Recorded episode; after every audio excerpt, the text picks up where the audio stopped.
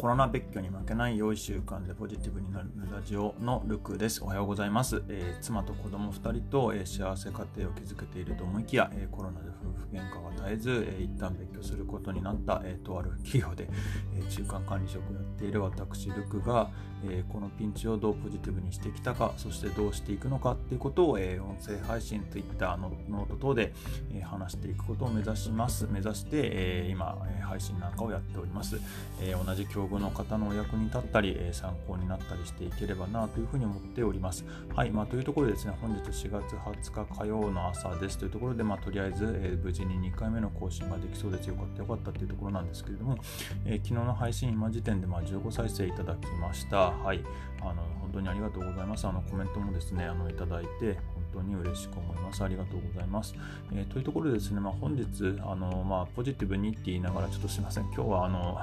暗い話になっちゃうような気がしていますけれどもまずここを言わないと話にならないなと思っていてちょっと話したいのは、えー、コロナ別居に至った理由っていうところについてお話ししてみたいというか自分としても振り返ってみましたのでそのお話できればと思ってます。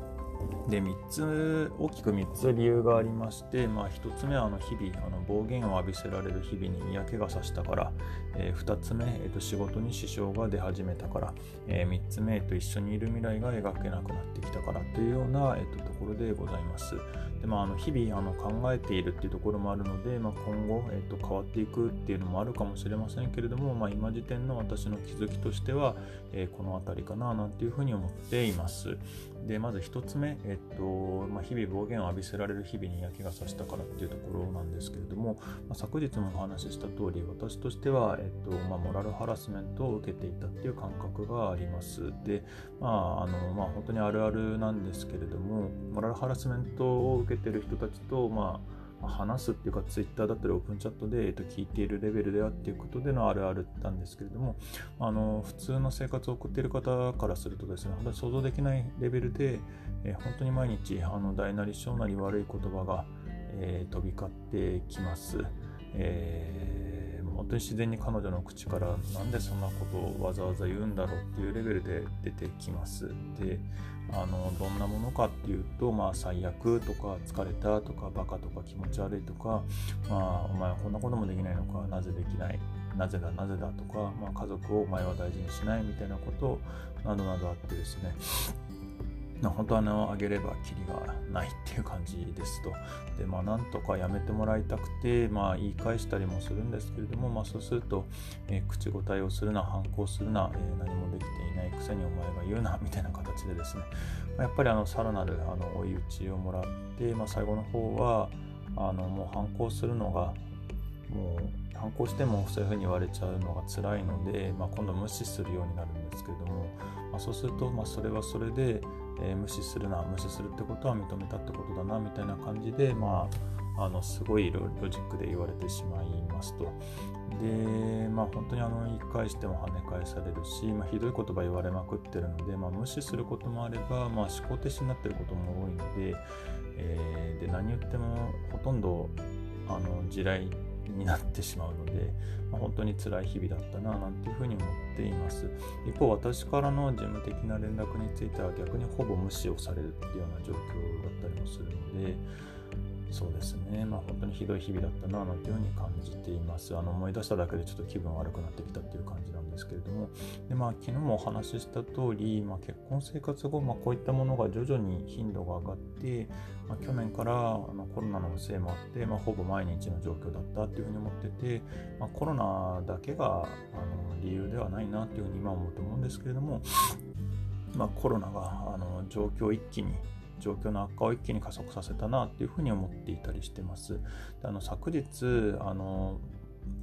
なんでしょうね、まあ、僕 YouTube 動画で勉強系のやつよく見るっていう話してたと思うんですけども、まあのフェルミ漫画大学っていうチャンネルで紹介されていた「あなたはあなたが使っている言葉でできている」でも紹介されていたんですけれども本当にこの言葉の通りなんですよね。あのそこで話されてることってあのポジティブな言葉を使えばポジティブな人になるし、まあ、ネガティブな人になればあの言葉を使えばネガティブな人になるっていうあのまあ、本当に僕こういう言葉好きなあのこのこの考え方自体はすごく好きなんですけれども、あのまあ、それが改めて話された時に、まあ、本当に彼女はですねあの日々ネガティブな言葉を使い続けるので本人にとっても非常に良くないし、まあ、我々同居している家族に対しても非常に悪影響を及ぼしているように思いました。で子供にとっても非常に良くないのでなんとかやめてほしいなっていうふうに思ってたんですけれどもすいませんあのちょっとあのすいませんって誰に謝ってるんだって感じなんですけども、まあ、子供に謝れって感じなんですけども僕にはできなかったっていうのが正直なところです。あの私自身あのそこそこポジティブな人間なんですけれども、まあ、彼女に対してはあのこの状況にからもですね正直彼女に対してはネガティブになってたように思いますし、まあ、それがまた彼女のネガティブを引き出してでまた私がネガティブになってまた彼女もよりネガティブになってと悪循環になってたなというふうに思っています。で2つ目仕事に支障が出始めたからっていうところなんですけれどもまああのこんな日々ではあったもののあの、まあ、幸いなことにですね仕事については、まあ、重要なポジションをいただいたりあの、まあ、出世もさせていただいて、まあ、上司や仲間にも非常にあのいい方たちに恵まれてあのやりがいを持ってできているように思うし今もそう思っていますが、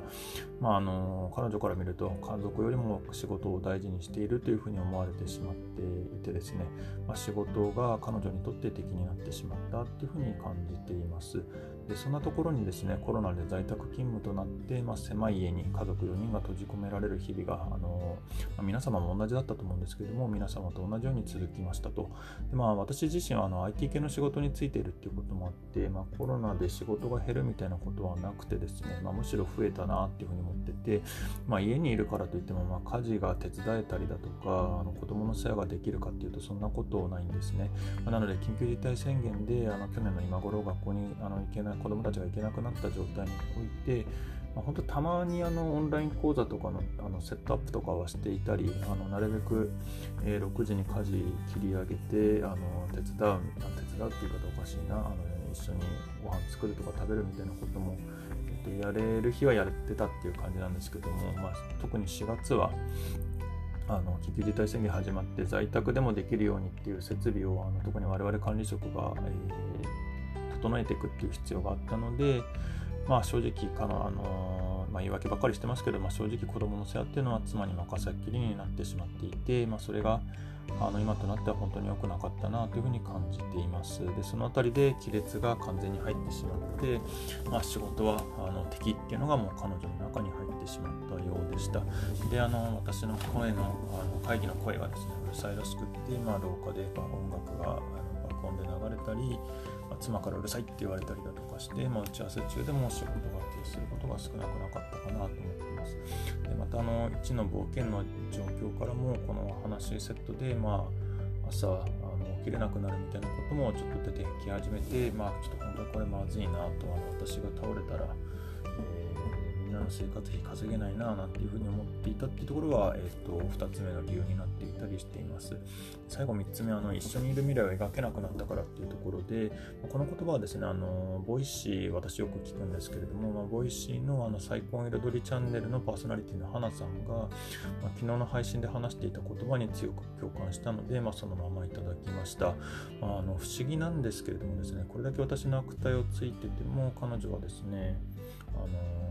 家族4人でこれからも一緒に住むものだっていうふうに思っていたっていうところがあって結構あの家具の話とか未来の話をしたりとかしてくれるんですが